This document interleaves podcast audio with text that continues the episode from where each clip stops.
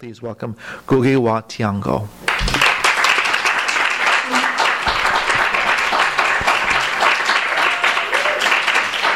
Thank you. Right. uh, yeah. So good to see you all. Uh, but have you got my phone?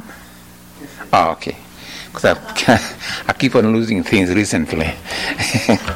so, yeah. Um, now, uh, I Uh, first want to introduce my wife, Njeeri. My wife, she's there the corner. She's there. She's the one who drove me here, and she had the wisdom to make us come here first instead of going to the hotel first. Otherwise, would have been even more late than we are. So we apologize, but at the same time, appreciate that she was able to drive me across from Irvine to here. Of course, we chose the wrong time in terms of when to leave Irvine, about 4 o'clock. It's been traffic, literally, all the way here. Right. Now, I'm a little bit nervous reading from my recent memoir because actually is the first time I'm reading it loudly. I, uh, so I don't know how it feels like to read from it in public. So you're my first audience uh, for the new novel. Oh, the new, not novel, but the memoir. For me, it's a very, very important memoir in this respect, at personally, uh, because it really describes the moment I became a writer, or rather, how I walk into writing. To set the setting a little bit, uh, I was born in Kenya, as you are told, in 1938. Uh, and Kenya was a British settler colony, meaning that there were white people who settled there.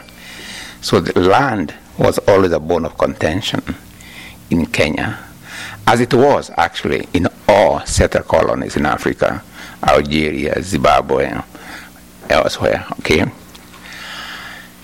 And when I left Kenya in 1959 for Makerere, Uganda, it was in the midst of war, what pe- many people know as Mau Mau, War of Liberation against the British, but the real name of the movement is Kenya Land and Freedom Army. But the British didn't want to use that title because if you use that title, the, the aims of the movement are very, very clear land and freedom. So they came up with this word, Mau Mau, which has no meaning in any language that I know of, right? which creates a sense of this mumbo jumbo, mystical something, irrationality, and now you can't quite explain, okay? Yeah. So in this memoir, I've restored the original name of the movement as Land and Freedom Army, but really, you know, uh, popularly known as uh, Mau Mau. So um, my brother was in the mountains fighting against the British. I got this offer to go to Makerere University College. I've described all these events in my earlier two memoirs. Uh, Dreams in a Time of War and In the House of the Interpreter. So this is the third memoir in the series. When I go to college to Uganda, Uganda was also a British colony, but the, the type they called protectorate. It just meant that it was, it was still a colony, but there was no settler uh, it was not settled by white people. It, it, was just a colony like any other colony.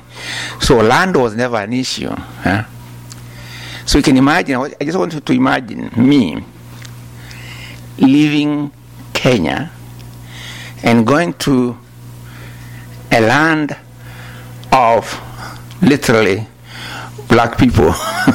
By this I mean although Kenya is a land of black people, so, but I've grown up with white settlers and so in, Indian people and so. But I go to Kampala and it's completely dominated by black presence, you know, and it really feels something really.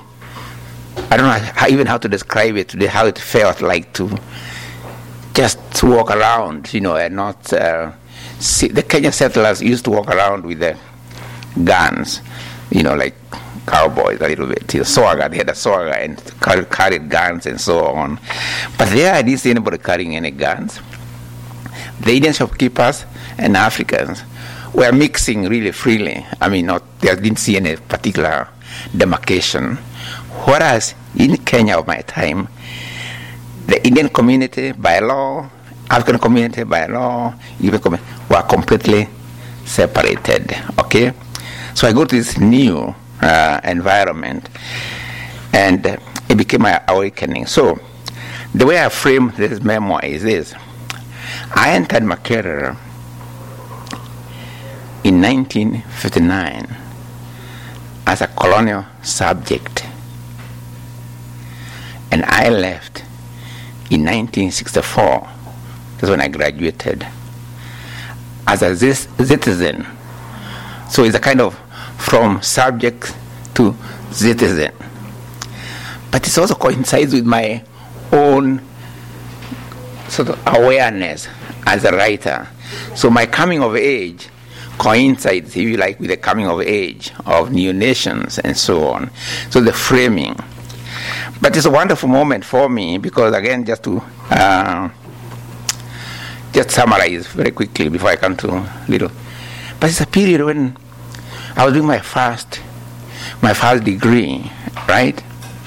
I was an English student, English literature. Uh, but by the time, I, within that period, I had two novel manuscripts, which later became known as The River Between and Weep Not, Child.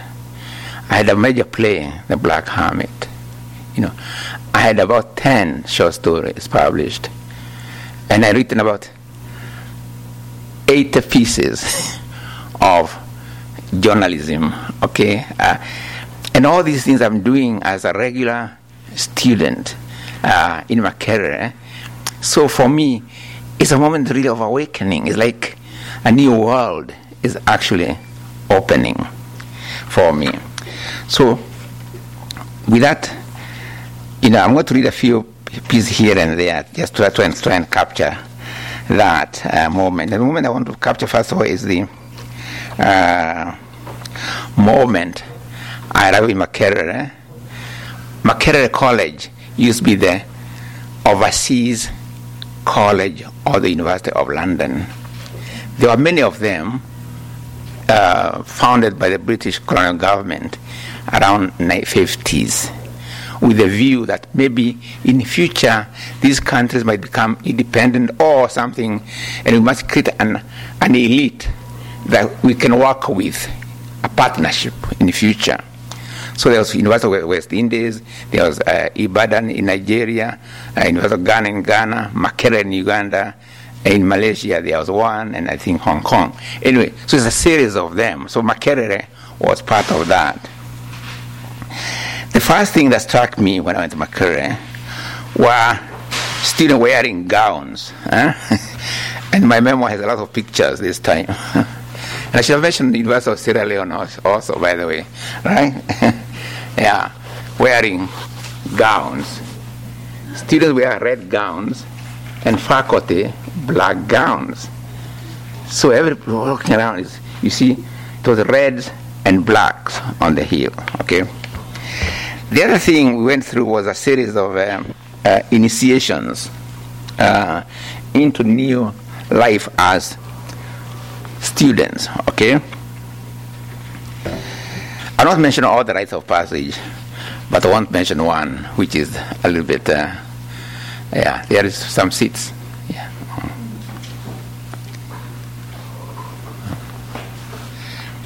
Let me try. And you can hear me? No problem. Okay. Uh, I'll not mention all the right, but this one will be very familiar. Maybe all of you who have gone through this stage in my life, you know, I'm 22 or 21 or 22, 23, 25, there about 26, I think. Yeah. So, uh, there were other rites of passage, social mostly, but nothing would beat my first night at a social evening in Northcote Hall. Let me explain. students lived in halls or residence because Makerere was modeled on Cambridge and uh, Oxford, okay? Mine was called Northcote Hall. I would later learn that each hall organized its socials at different times. I assumed that it was some kind of after dinner party with students playing cards, chess, checkers, and probably table tennis.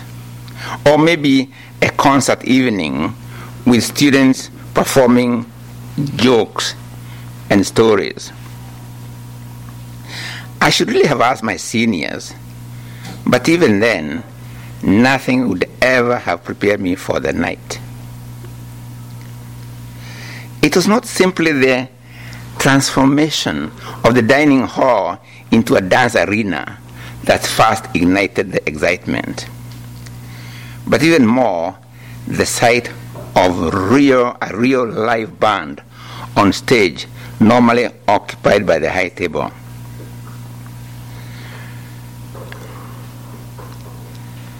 And apparently, every social included live music, more often than not, one of the students' bands, and so on. Okay, uh, and they would improvise instruments and so on, a guitar here, some other things there. Okay, uh, but this was a different thing altogether. But on this night, Northcote had attracted a band from town. Northcotters, all men, were the first to arrive. Some in three piece suits, but nearly all in ties and bow ties. I used to wear one actually. Huh? Right? Okay. Uh, Northcote, okay. And then suddenly, the excitement. Buses carrying ladies, mostly nurses from Mulago and Mengo hospitals, had arrived, and the ladies trooped in. The pattern would later learn never changed, year in, year out. Only the players changed. Graduations replaced by new admissions. The girls would be brought in there in rented buses, stay for the duration of the dance party, and then be taken back to their layers in a hospital. Don't be fooled. The ladies were not in white. The ladies were not in a white uniform of nurses, and the scent that filled the air had nothing in common with the smell of hospital. At Alliance, the square I came from, the nearest to this glamorous presence were the Scottish country dances on grass lawns. In the village, it had been the feet of young men in their everyday, in huts bedded late with paraffin lamps, raising dust by themselves. So few women there there were who would venture to such places at night. One guitar, one or two human voices provided the music. Men would dance in pairs, that's the village, would dance in pairs. But so, mostly it was solo versus solo, in moves that were more acrobatic than the feline motions on a ballroom floor. And now, here at Makerere Hill, this high heeled girls of Mengo and Mulago in low cut, in low cut of half sleeved and sleeveless dresses, skirts adorned with shimmering beads, necks bedecked with glittering jewelry. The looks of sheer delight on suited men who hold them close in waltz, tango, and foxtrot. Oh, the grace of solemn pairs gliding on the floor.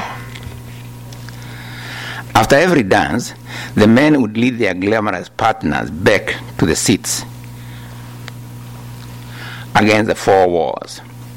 Men remained standing in groups waiting for the next dance. Then suddenly, the groups would break up individuals gliding toward the walls to ask for a dance from a different lady. Please picture this. The lady is sitting against the wall, and the man, of course, when it comes, you go and ask for dance, okay? The problem was with the neophytes. With the neophytes also sat or student groups watching all this and daring each other to be the first to make a move. The ladies never seemed to say no, and they all came here to dance, collective guests of us, the collective hosts. So why not play our role? It took some time before one of us gathered the courage to approach the glamorous presence. The success of the first one to break the self imposed inhibition emboldened the others. Now, I had not taken into account the possibility of my nose becoming captive to the scent of perfume, and my eyes that of what showed just above the low cuts. I fought back the desire to simply stand and stare. And so instead of trying to keep up with moves I knew nothing about, I was soon stepping on my partner's feet. When the dance was over, she did not wait for me to escort her back to her seat. Later, when we, the neophytes, exchanged reviews, I was struck by the similarities of our experience. Stepping on the feet of our partners was a common theme. The other was the sheer embarrassment afterwards when we tried to go back for another dance with our previous victims and they froze us with icy looks or a slight shake of the head or by suddenly looking down or talking animatedly to the neighbor at our approach. Clearly, we all suffered from the same malady. The seniors told us of the cure Makerere Ballroom Dancing Association. So, of all the clubs and associations on, on the hill, Mabada had the largest membership. The best part was the dance lessons the seniors offered new members. The dances I discovered were not in the free-wheeling style of our village dances. These were very formalized affairs, from posture, where and how to stand, to count the steps to the left, to the right, forward. Initially, we practiced with pillows, holding them as if they were our partners. Then came the pairing, one man being the pilot and the other being the piloted in by turns. Eventually, we were ready for the first trial of our skills. And now this is not in the social hall, it was in the big hall for the entire university. It was a Mabada organized event at the main hall. Everything about the event, open to all, was in every way larger and more daunting than anything that we had seen in the halls. This time, the ladies came from all the women's centers, mostly hospitals in and around Kampala. Faculty too. Many came partnered with wives, husbands, or girlfriends. The sitting areas were all outside the dancing hall in the open. My first night of dance at a Mabada graduate, as a Mabada graduate, was also a test case of nerve and footwork. Once again, it was the waltz, tango, and foxtrot that dominated the floor. It was so exhilarating to dance without stepping on your partner's feet, kind of triumph. Then suddenly comes samba or rock and roll, and statesque pairs break loose. But it's the Lingala music from the Congo that finally conquers the ballroom part of Makerere Ballroom Dancing Association. Bodies become loose and float and fly as if seeking freedom from, from gravity. Even there, even then, there were still a few things to learn.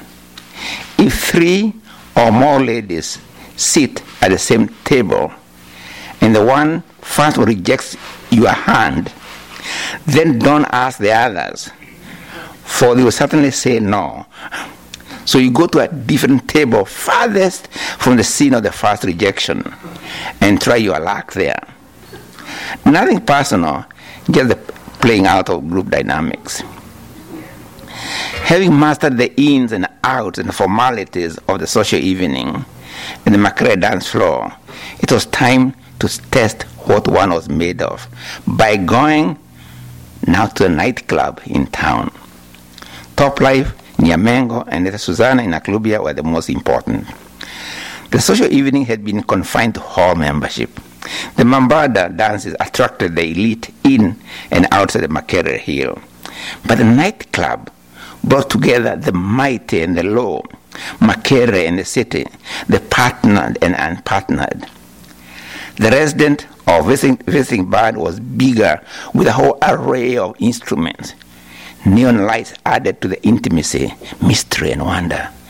This was the real thing. Triumphant notes of the trumpet, saucy sex sounds of the saxophone, cymbals, piano, xylophone, maraca rattles and drum beats, guitar strings from the bass to soprano spring surprise, haunting chorus of horns and clarinet. They talk, they challenge, they mourn. Sometimes they go solo, each taking the center, the other supporting. Then all come together and cry and groan and scream. Body captives, body captives of sound massed together on the floor winged with the desire, they swing, sway, sweat, and soon, oh, oh, oh, step up this step. Oh, oh, oh, this step must never stop. Oh, oh, oh. Cigarette smoke and stale smell of beer cover bodies crooning in corners. But soon too soon, or so it seems, the sound fades to silence. Reluctant, relaxed bodies saunter to their seats. They laugh and shout and whisper and drink. Hearts throb for the next round or the sound in sync. Friday or Saturday nights were the best for night clubbing. One had a whole Sunday to nurse a hangover, and for the religiously inclined, to attend chapels or church or mosque to seek forgiveness for sins committed under the influence. Yeah. So this, I'm just giving you a sense of Makerere social life, but really, uh, the memo is not really about that. I just want you to get a sense of how it was like. The my journey to writing really begins with rejection of my play called This Wound in My Heart. It happened that at Makerere inter-hall competition, it was called English competition, with each hall sort of uh, competing in plays, short stories. And each play that won overall would eventually end at Kampala National Theatre so that was the attraction of really winning one of those events. Your own play will end up there. Mm-hmm. And it so happened that when I tried the first year, mine became not so good. But the next year, mine, the wound in heart, won. So the memo actually opens with that experience of my play winning, and I'm expecting that to be performed at the National Theatre. Right? It's, it always happened, right?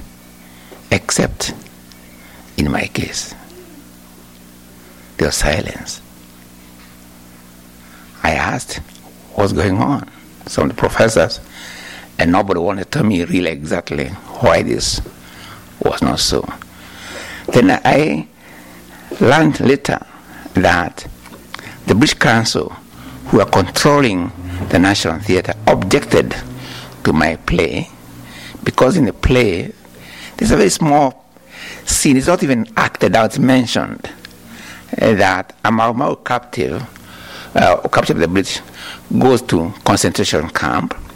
When he returns home after many years and so on, he finds his wife had been raped by a British officer, right? Now, the explanation that a British officer could not do such a thing. Yeah. And so this sets me in the memory how this begins to a stream of consciousness. I'm thinking, I look, I look back to Kenya, I look back what I had experienced in Kenya, and so on, and you'll find all that there. So theater dominates. The writing of theater, particularly my first major play, The Black Hermit, you know, dominates, dominates this memoir. So I want to read one or two sections to do the play that eventually I wrote. So my first major entry into literary world was actually through theater. And the Black Hermit, which I wrote, was probably the actually it was the first major play written by any East African, Ugandan, Kenyan, or Tanzanian in English. So my mind was first. But I did not know, I was not trying to be fast, we were trying to just do something to celebrate Uganda's independence, okay? And even then we encountered a few problems, but I won't go. It's all here in the in this particular in the memoir. But I want to share with you a few funny. You know, drama is a very very interesting experience because uh, it's a community affair. Literally, you have to. It's more cooperative of ventures. You know, you there's no play which is can be successful without the input of everybody, from the person who is moving the chair to the person who is reminding people about their lines, to everybody. Really, it's not a one, it's an individual uh, enterprise. Huh?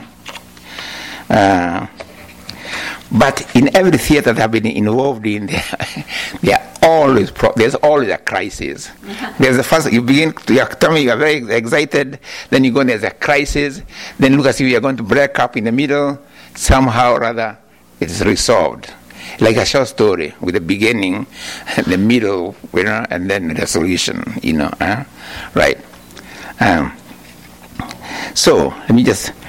I never gone through a whole production, even for my one-act dramas, without running into a crisis. It's probably in the nature of theater, where so many individuals and egos are working together, learning that theater is the original all for one and one for all. but the Black Hermit production, but the black, but in the Black Hermit production, I was most surprised by the quarter from which the crisis came, the timing, and uh, making it in, in more intensely felt. Now, just Makerere. Makerere had black students, had also Asian students, and a sprinkling of white students. In the memoir, I described the invasion of Makerere by, by Americans. It was a literal invasion. It was very interesting. It teaches the dynamics of the whole campus. But uh, now, now, part, let me just explain another thing. We call the girls from Makerere boxers. And when I went there, the word boxer Oh, it's just a boxer. Well, a bit scary. So you meet a girl, they are boxers, and so you, uh, you look at where how they are, where their hands are. That's what, they call boxers. Okay, so when they're approaching you, sort of, you are looking at, right? Then later I learned actually they were called boxers because the hall of residence where they lived was built like was a new one whereas all the other were built in imitation of Oxford and Cambridge. This one actually was literally like a box, you know, the the modern building with a four corners and so on. So it was called the box, right? So the residents were called boxers. You know, so you are new, you think they're actually boxers, right? yeah. Uh, so the black hermit brought in Asian students, uh, white students were there, and black African students were there. Okay, so that was actually very, very. Uh, in fact, the lead role of the black mother in the black hermit was played by an Asian girl Susie Tharu, uh, Susie woman, but now a very big professor in India. Hmm? But there's another boxer called Pat Creole Rees, and she wrote me recently, I think two weeks ago actually, uh, uh, from London. She's now a grandmother, so it's very interesting. Hmm? Pat Creole, Creole Rees was in charge of costumes and scenery. She had auditioned for the role of Jane, one of the white characters, and Remy, an African. They are friends, okay? You know, Remy's girlfriend in the city. But in real life, she, Pat, was dating Agard, who was, for, uh, who was uh, playing the major role, or the, the not the major, the, the main male character because we were close in real life, I assumed that they would find more easily the extra time for rehearsals on their own. The passion of private life would somehow rub off on the public show. It just didn't work on the stage. She was really quite a wooden actor. Uh, and you know, and this was deep into the rehearsals. It became very clear she would not never be able to carry it off. It the whole play is going to collapse. Yet, passion between them was necessary to explain why Remy is so emotionally wedded to the city as to forget his ties to the village. There may have been a lot of chemistry between them in real life, but there was not the slightest chemistry between them as actors. So I brought in Cecilia Poyle, an English student who was visiting. She was a would-be teacher who was in my Makerere for an orientation program in the education department. Taking the role away from Pat brought production to a standstill. She cried and threatened to withdraw for the production team altogether. John was in a dilemma. He couldn't, he couldn't very well show too much enthusiasm for Cecilia, and at one time he threatened to withdraw, which would have killed the entire production. I put my foot down. It was terrible. But this was a case where for all had to take precedence over for one. I suspect that even John could see that Pat could not quite do it. He was half hearted in his threats to withdraw. To her credit, Pat accepted the ine- inevitable and she never let the incident interfere with her work on costumes and scenery. She devoted all her energies to ensuring that all the other parts of the project held together. She was a team player through and through. But she had a last word on me, actually. One day, I went to the city with her to help her identify material she needed to buy for the play.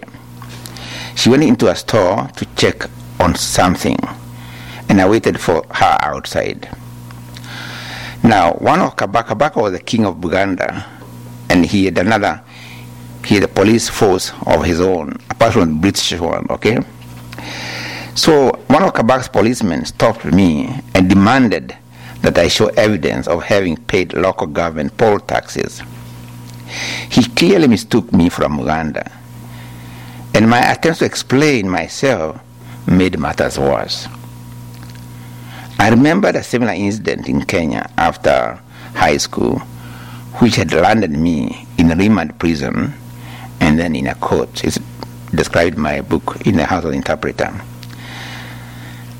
But then at that moment, as he was about to handcuff me and take me away, at that moment, then Pat came out of the shop.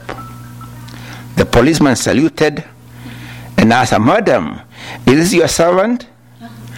She said, Yes. and he let me go. yeah. Um, I want to read one more. In, in, uh,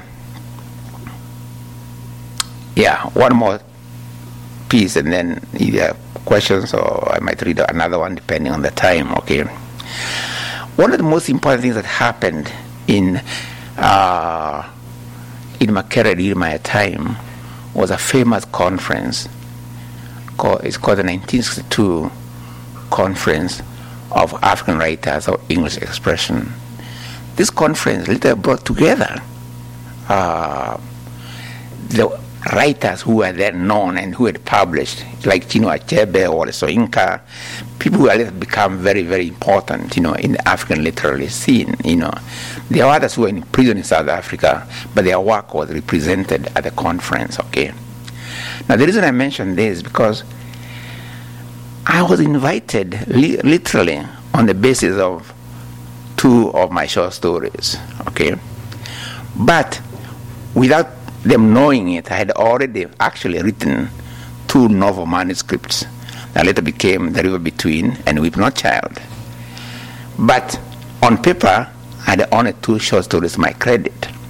So it was a very, very important conference for me. Now, among the dignitaries who came were actually Langston Hughes was there. Yeah, Langston Hughes was, and uh, yeah, Langston Hughes, and there's some others. Uh, Saunders Redding was then a very well-known critic, you know, here, you know, uh, and uh, others from the Caribbean were there. Now, let me see whether I can get the section which I want to read to you. Uh, oh. oh, how about? I don't lose, I didn't lose it.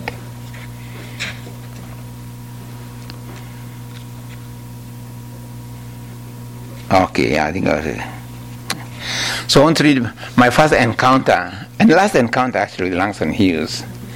Now, again, you have to understand that I know he's a big man of letters, you know, uh, but then I was not aware how central he was in Harlem Renaissance. Okay, yeah. All I know, he's a very big writer from Makerere, from my, and he has asked me to show him around Kampala. So here I was imagining how I'm going to him the, the most modern, you know, I don't know, I sort of, um, Kampala had very incredible, sort of, had great architecture in terms of churches and cathedrals, and you know, and they were all, on, you know, Kampala is built really literally on seven hills, or and it's not often compared with Rome, built on so many hills. Okay, so this is my experience with Langston Hughes. Okay, uh, Langston Hughes asked me to take him on a tour of the city. Me take this icon on a tour of the city I loved. I tried to map out the route.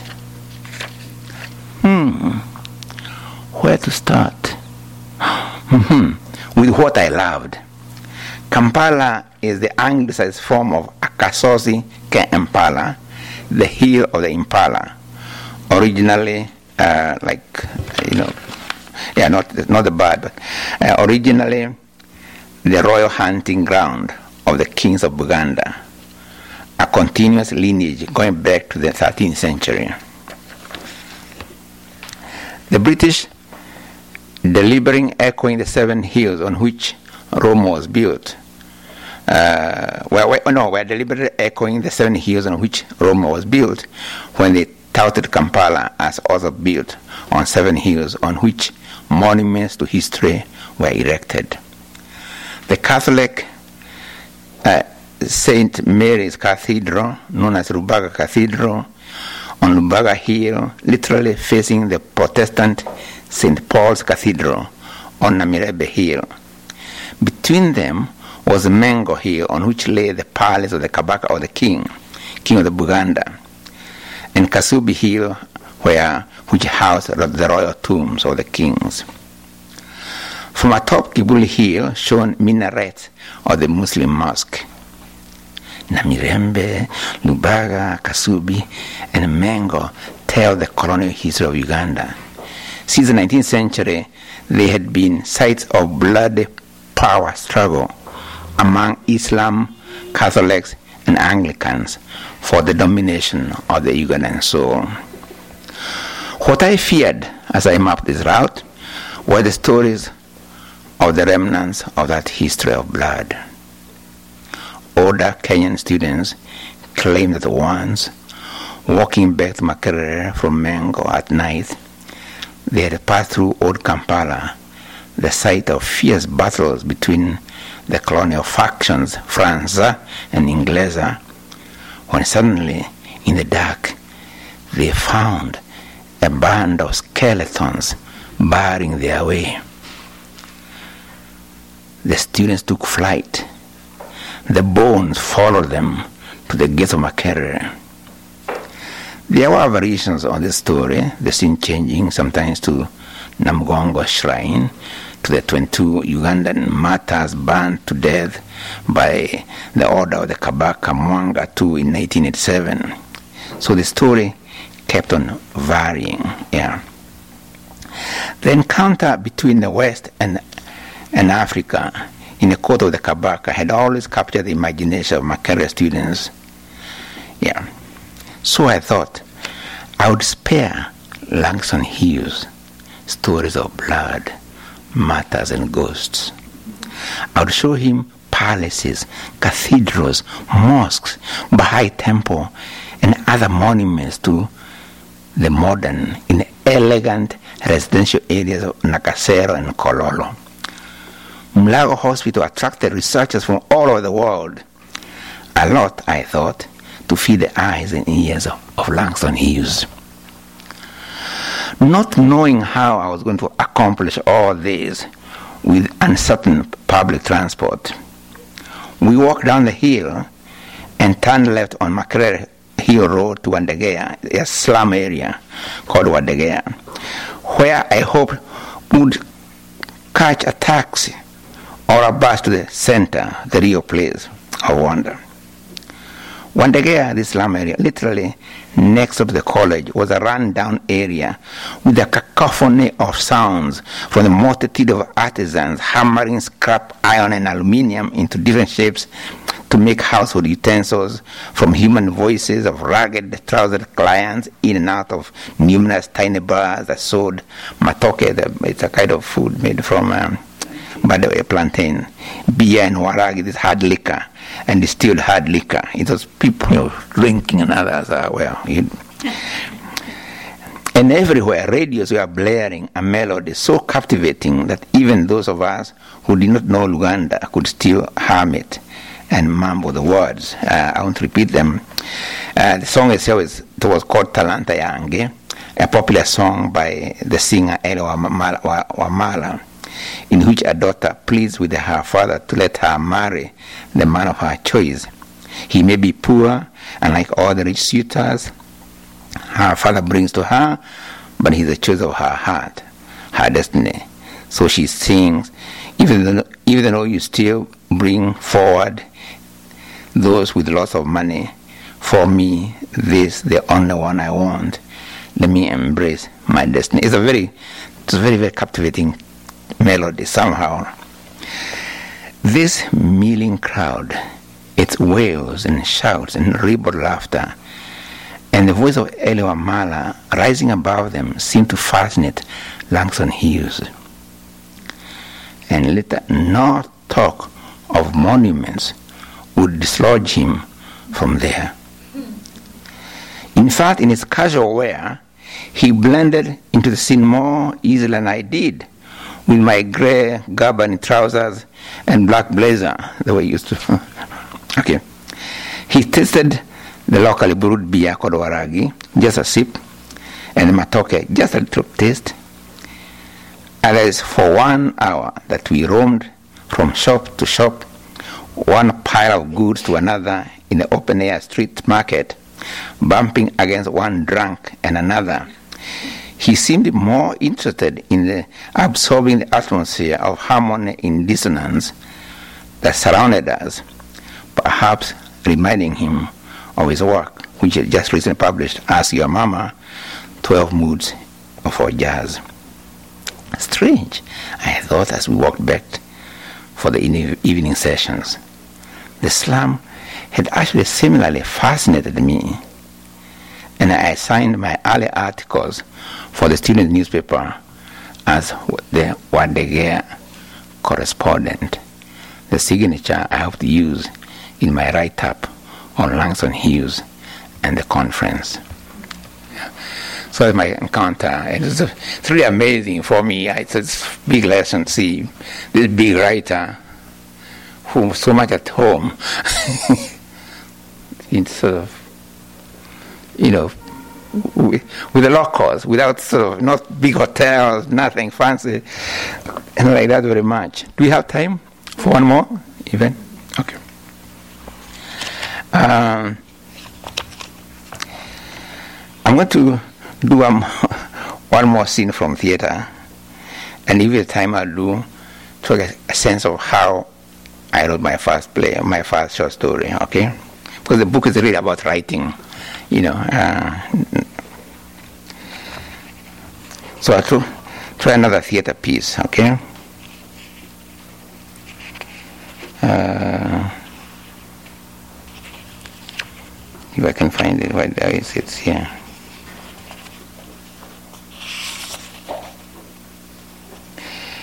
Yeah. Now, this is another, you know, another boxer, but this one she was an English boxer. Okay, one of the few English boxers on the hill, and she was a member of my team. Uh, but she was just read the scripts. She was more the, the I don't know the name you give a person who reminds others, you know, what do and that kind of. Yeah, not quite so much, more script manager, if I might, I don't know. uh, so, we start by readings. Remember, I don't have the experience of theater, right? I've directed, I've, I was an assistant director of one of the plays uh, organized by one of the Americans who had come there. Uh, and now this, I'm in charge of this one. Readings reviewed weaknesses in the, in the text. I tweaked the script constantly. Kathy Sood, oh yes, she was Kathy Sood, the secretary of the production, played a daily uh, role in continuing revisions of the script. She became editor, dramaturge, and keeper of records. Kathy was the only English boxer in the department. Actually, she was the second of two or three white students in the history of the department. The, you know, uh, the previous one, one from Australia, and of course, uh, but the, after the American invasion, there are many more white students. Okay, but she, Kathy, was the only member of the English department. She was a year behind me in the honors program, small in stature with bright blue eyes. She was always very, very quiet, actually very shy. That's why what she did on one afternoon seemed crazily out of character. We are looking at a section of the script where Remy is addressing his followers. And they keep on cheering him widely, calling Uncle, Uncle. First, she asked me, why do they why do they, why do they call him uncle? He can't be their relative, all of them. Or is it an honorific title, part of the African extended family system? She's asking me, really genuinely puzzled. I realized she probably did not know, she did not attend the main student association's assemblies, where the slogan was used freely especially when a speaker makes a good point and the audience wants, wants repeated. They shout, Uncle, Uncle, I explained. Kathy burst out laughing, belly laugh. She white of tears, I wondering What's so funny about a common slogan? Finally, she calmed down enough to say, Encore, encore is French for again. well, it was my turn to laugh. I had always assumed that the students were calling out encore, though I could never figure out why. but I had rationalized it by thinking of the children's game in which the victor forces the fallen to cry encore. so I assumed the audience had felt overpowered by the speaker. So eventually I crossed out encore and put encore. Okay, that's a little so snippet. Yeah. Do you still have time? Oh, okay. Yeah. So, uh, let me now try a section where I do my first play. When you read the memo, what do you find that I do try to capture, and I don't have the time. I try to capture how it felt for me to do my first play, how it felt for me to write my first novel, how the ideas come to me, right? So in that section, it's more like a writer's memoir. It's, you know, for people who have written, they will recognize many of the sensations, how the ideas come, how you draw from people you know, maybe a relative or incident that have, part, that have um, been part of your life and so on. But in the imagination, they change and become something bigger and so on. But how I started on my uh, on my actual writing of fiction was through. Uh, oh yes, I got it here. There was a student magazine at Makerere called Pen Point, very famous, like another one which produced Wole Soyinka, another in Nigeria uh, called The Horn in Ibadan. There's a parallel magazine in East Africa called uh, Pen Point. And when I was I'm new there in Atifi, I found this magazine, these writers, student writers, and they look, oh my God, they can write such beautiful stories. How do they do it? Okay? And then it so happened, um, so this pen point actually reawakened a desire to write that I had felt when I was in school, but never quite realized it, okay?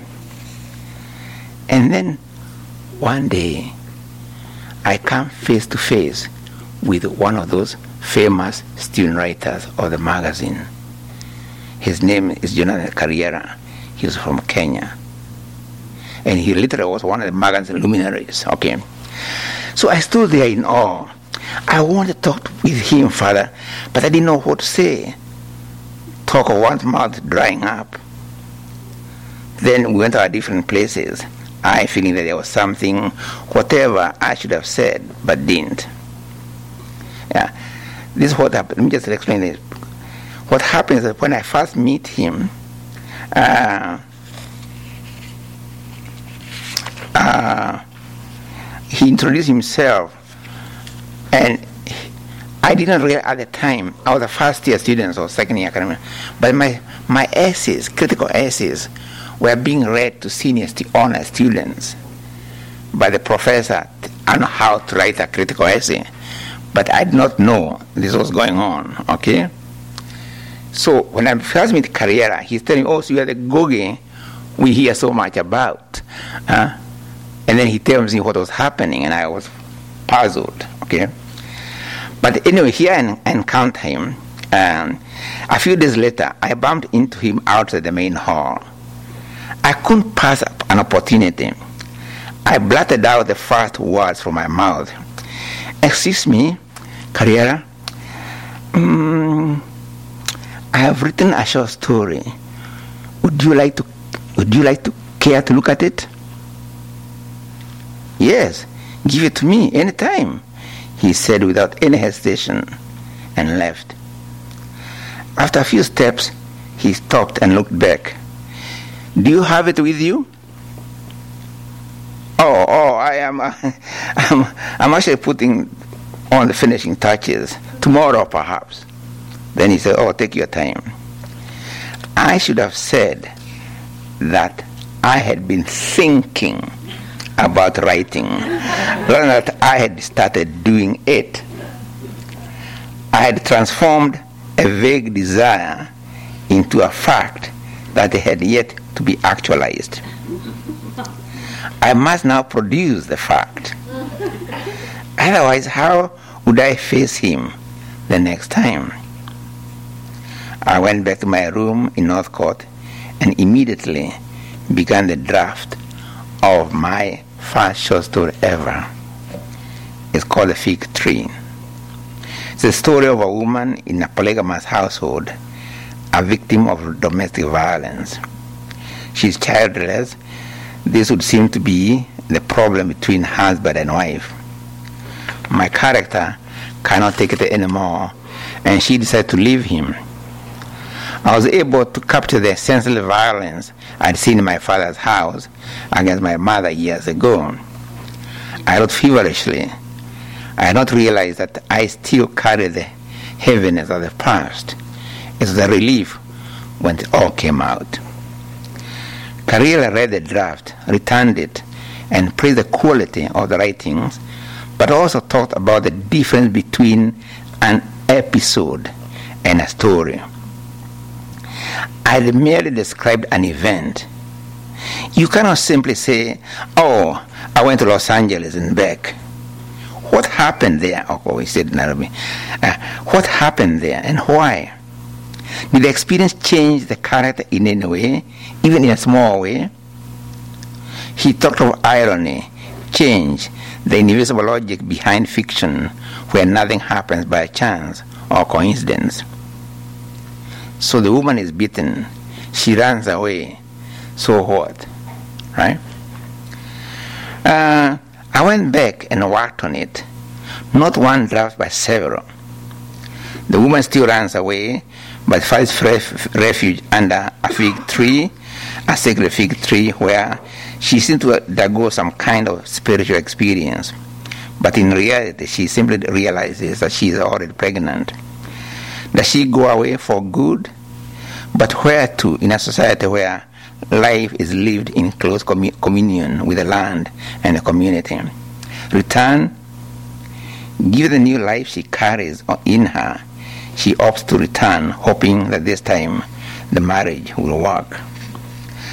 Though the story and the domestic violence are based on my experience at home, there are important departures from the biographical. My mother had children, six in all, and when she finally left my father and went back to her father's place, she never ever returned. The fictional resolution of the conflict is not satisfactory, for it's not clear that anything has really changed on the part of the man. But I put a lot of a lot into the evocation of the land, the spiritual transformation, and a sense of self, in, in a sense of, uh, in a sense of implying that the woman's self-knowledge may make her assert herself more in the relationship. The fig tree, my first ever short story, appeared in pen point number five, December 1960. Uh, my first year, no, I think I began, began the se- second year, no, first year as a student. Uh, and so it's a very, very important piece. And I continue to publish stories in pen point, six in all, enough for me to have actually started looking into the puzzle publication in book form. And, and I remember, I won't go into the here, you're going to read it. I remember sending my short stories to some publishing house in London, I think, I don't know even where I got that. Jonathan Cape, I think, yeah. And a few others, and of course, you know, um, the I got my first rejection slip. But one of them did actually say, not not Jonathan, but enough did say, but if you ever write a novel, let us see it. Yeah, we can't publish this, but we don't think there's a market for it. But if you ever write a novel, let us see it. And that one is the one which later led me in trying my first hand at a novel, which uh, later was published as The River Between. Thank you. Hmm?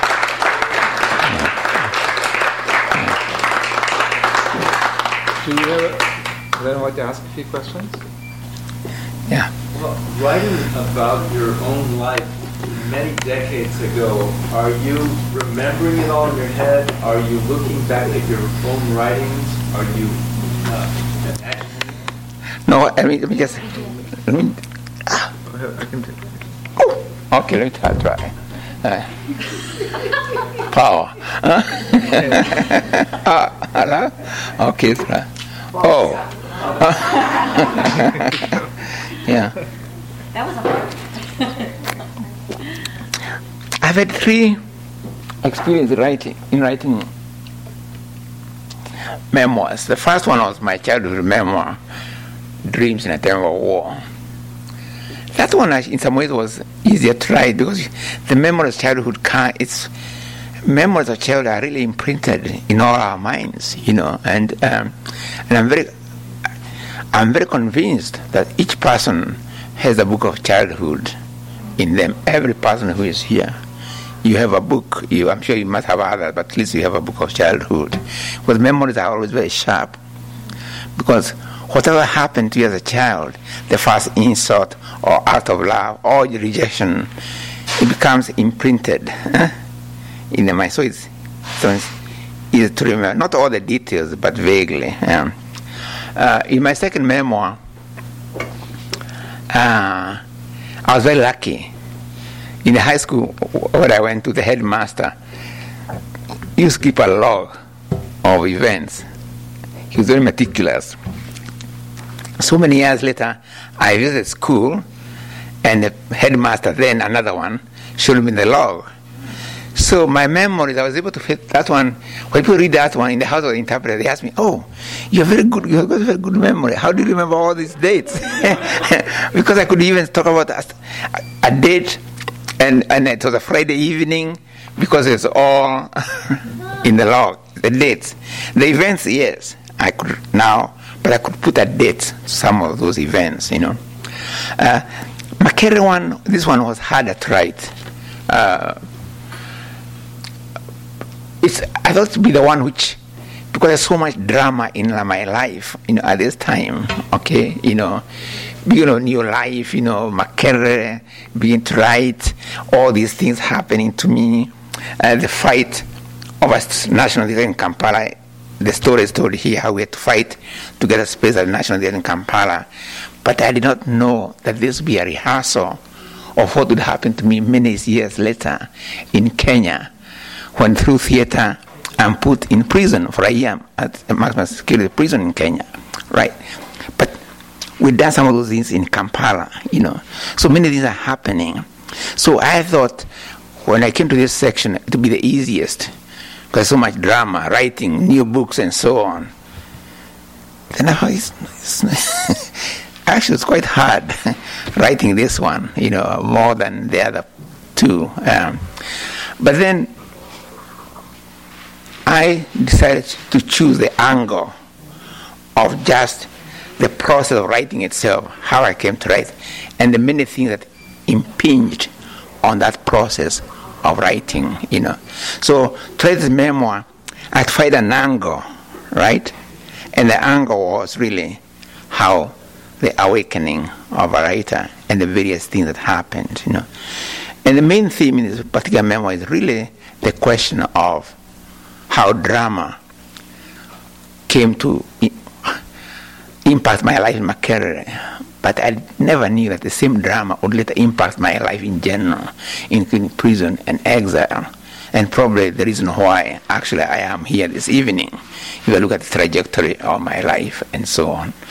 Now, major events I can remember, but there are some others which you, know, you see from the memoir where I had to ask people, do you remember this? Like some of the students who were acting in a play, like Susie Tharu, who is now a professor in India, she sent me some of the pictures here, you know. Another one who is at Cambridge, you know, uh, Guza Nancy, you know, wrote a lot. Of, she could remember many events, so she wrote me a few things, you know, uh, memories of the place. So I was able to harness memories of other people as well. Okay, in writing this memo. Uh, and finally, I have developed an approach which arises from my new conception. You may not know my book. I've got a new a book called, you know, uh, Globalectics, which is my theory of uh, and the politics of knowing, the process. How do we, how do we know things? And I, then I come to realize each one of us carry the world. You know, we carry history. We carry the whole space, so that at any one moment, even like we are in this hall, even out if we were to hear each of the stories where we, each person comes from and so on, you know, oh, we'll cover the whole world. We'll even go to Romania, in fact, you know, huh? right? Correct? And Sierra Leone, right? Yeah, you know. Uh, so I mean, it's it's amazing how we are each one of us. We are a point we are center of the world in so many ways, you know, and you can find how you are impacted. Part of the clothes you wear or whatever, you have to trace where they come from or anything else. So, but you, any particular point can be a point from which you explore the world. But it can also be a point at which you look at the impact of the world. Uh, on you. Okay? So in this memo, for instance, there's what's happening to me in Kampala is one circle. Writing and a place and so on. But there are things which are happening politically within Uganda and East Africa. That's a circle. But then a circle, what's happening in the continent as a whole. But there's that third, fourth circle, what's happening in the world, you know. And for the assassination of Kennedy became a very big thing in our time. There. So the policy of Makerere, of America, became very important to us in talking and so on. Vietnam War becomes important, you know, uh, in um, in our lives in Makerere. The invasion of Makerere by uh, uh, American students who play a very, very big role in terms of changing the feel of the campus and so on it's another world, you know, that they brought into uh, Makerere. And I try to use my being in Makerere to see the different streams that have impacted my life and which impacted the process of my creativity. Yeah. Yeah. Yes. Uh. Thank you. Um, the freshness of your writing and the immediacy of your experiences, it's, hmm. it's almost astonishing to one can even feel the atmospherics of the excitement of being one of the young educated elites coming up at the tail end of colonialism and the excitement of independence and the, mm-hmm. the soukous and the music and the ballroom dancing and this contradiction between Western cosmopolitanism and a mm-hmm. nationalist kind of mm-hmm. um, vernacular being reinvested with independence. All of this is, is at the center of your life. And yet you teach now in an academy where uh, post-colonial studies and mm-hmm. post-colonial theory has mm-hmm. um, a certain trajectory within the English departments and comparative literature mm-hmm. departments. How do you honestly feel when you read the, uh, I'll use the term intentionally, the pos- various positionalities that get invoked and developed by uh, you know, some of the um, scholars today in this field, who have no experiential connection to the kinds of uh, history that mm-hmm. inspired you to write about decolonizing the mind and really mm-hmm. setting this whole paradigm into motion. Mm-hmm. Uh, I'm struck by your modesty and your humility, and I just want to say that when you talk about being in awe in the presence of Langston Hughes, well, you don't realize that we're in awe by being in the presence oh. of No, Langston, I mean, it's, it's, it's, it's, so memorable for me, you know, really, and I appreciate your sentiments. Uh, in the particular post-colonial theory, what happened, first of all, it's very difficult, difficult to describe that moment of transition from colonial to independence. And when you felt a new world was coming to be. You did not know what that world was, but there was something was being born. And now, actually, when I look back, actually, at that period, I can see why. You know, because if I might just, just, just try a few dates, quite, you know, or events around the 1950s, for instance, you know, in the world. India, independence 1947. Chinese Revolution 1948. 1950 there was Korean War.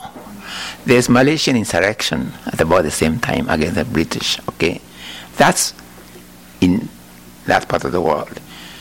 You come to the Caribbean, working people's movements and so on. You know, uh, uh, you come to America, you know, the, the, the, the, the, the, the Rosa Parks incident happens when? 1950 or something.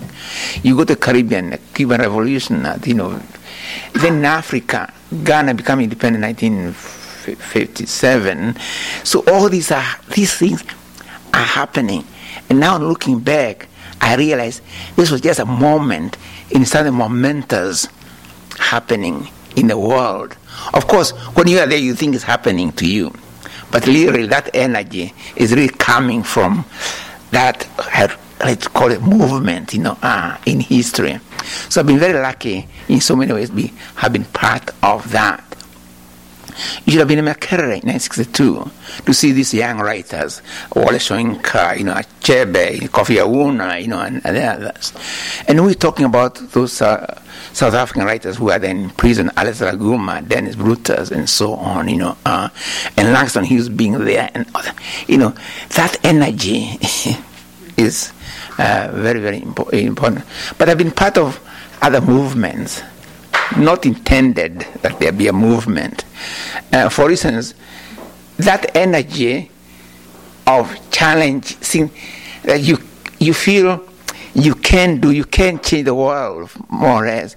It's also what prompted me when I started teaching at the University of Nairobi in where I was a young Jacob from Leeds, you know, I had two or three books to my credits, novels and so on. I'm a young lecturer in a department which is teaching literature in the same old way of English national literature. And in 1968, I'm actually only a year there fresh professor, not, not even a professor, we call him lecturer at the time. And, and I'm looking at all this, and I said, no, this is, I don't know what came to us. And I said, no, this, we can't look at the world with English literature at the center of our world. Okay?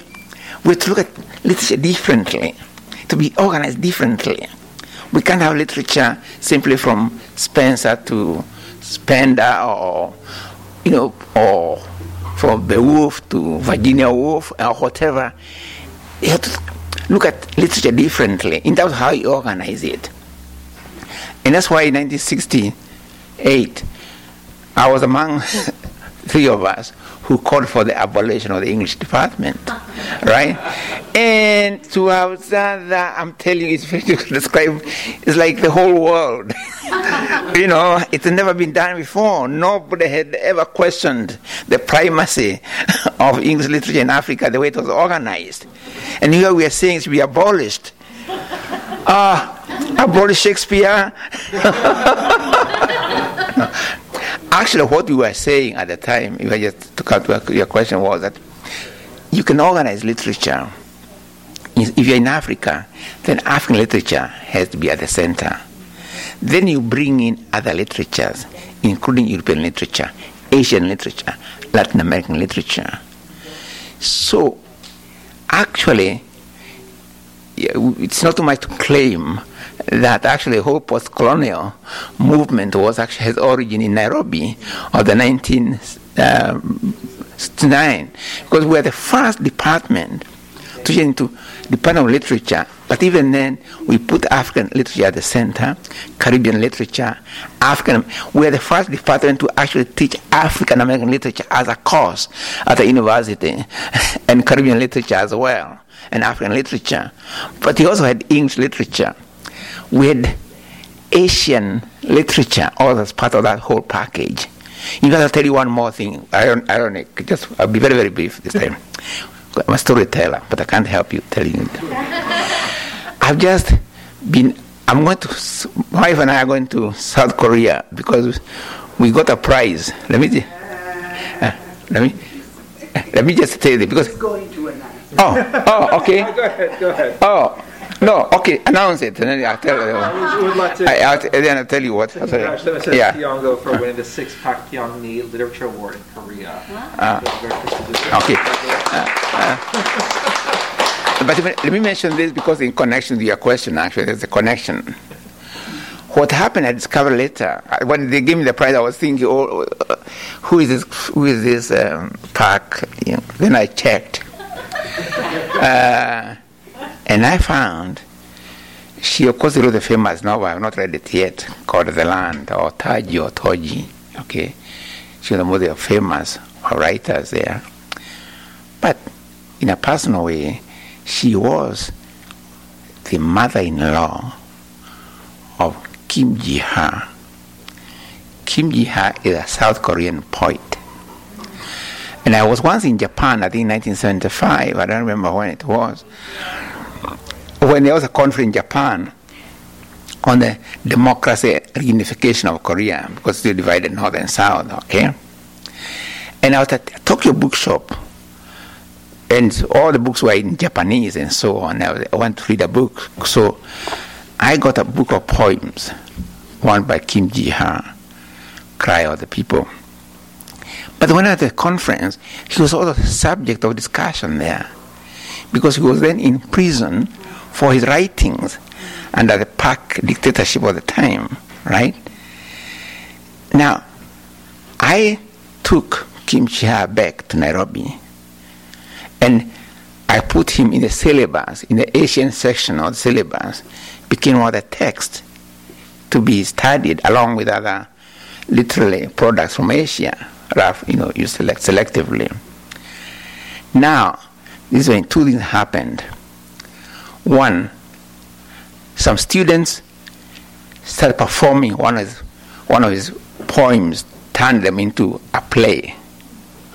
And it was stopped by the Kenyan government following the stoppage of my own play, right? And the students were expelled. So Kim Ji Ha, an expulsion but I myself, when I went to Kamiti Maximum Security Prison, because of my writing in, I decided to stop writing in English and writing Gikuyu language for the first time, a novel. And I'm in maximum security prison, and Kim Ji has, he has another poem called The Five Bandits, which I liked very much. And the Five Bandits is one is a general, the other one is a minister of finance, and know where they meet in each other's houses to boast, to brag how they have stolen so much from the Korean people or whatever. I mean, but roughly, it's a very interesting. It's still you can Google it. Actually, the Five Bandits. Uh, now, so I'm in prison. I'm thinking of Kim Ji Ha, and for, and this inspires me to write the first ever novel in Gikuyu language that came under the title "Devil on the Cross." Right, and this literally is the starting point of my own writings. Like I started writing all together anew.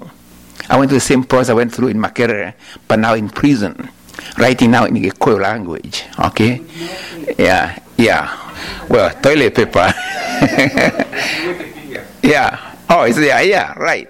Yeah, on toilet paper. So, uh, so, so you, I'm trying to show the connections. You know. So when I got this award, I said, wait a minute, this is incredible. Huh? That is the mother-in-law of Kim Ji Ha, right? Who had this kind of impact on Kenyan literature, right? And I might probably even meet him when I go there. He's still he's very much alive, so I'm hoping to meet him when he, my wife and I go there in Nove- November or October. Yeah. So, but this should show you the connections really, and the, po- the post-colonial, and how important Nairobi really was, and people are beginning to recognize how important Nairobi was in the whole movement of post-colonial studies and later post-colonial theory, Nairobi. yeah, all the time. So I've been lucky in being sort of being at some places or yeah, uh, yes.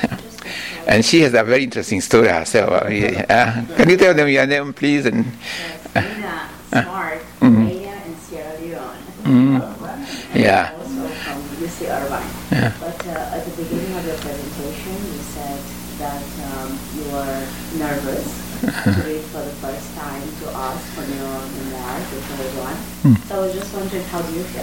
And how does it sound to you? Because we all enjoyed it. Oh, even though I, I'm of course very good. I always bring my wife because later she tells me